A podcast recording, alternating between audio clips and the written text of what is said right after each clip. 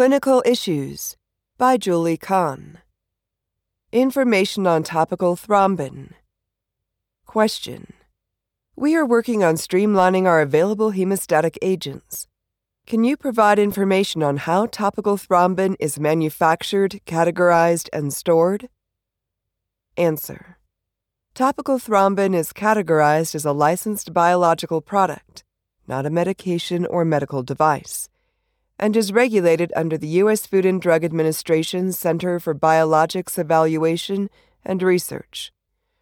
This product is indicated for topical use on areas of diffuse or minor bleeding. Topical thrombin is typically used as a liquid on absorbable gelatin or collagen sponges but also may be applied directly as a spray. Hemostatic matrix products, for example, Surgiflo, FloSeal, also contain topical thrombin. Table 1 provides information on the manufacturing, storage, and use of the three types of topical thrombin. The perioperative nurse should ensure that any physician ordered product is available for use when traditional methods of hemostasis, such as electrocautery or suture ligation, are not feasible or effective to control diffuse or minor bleeding during operative or other invasive procedures.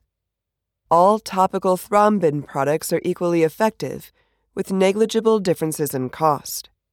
Depending on the facility, hemostatic agents may be stocked through central supply or the pharmacy.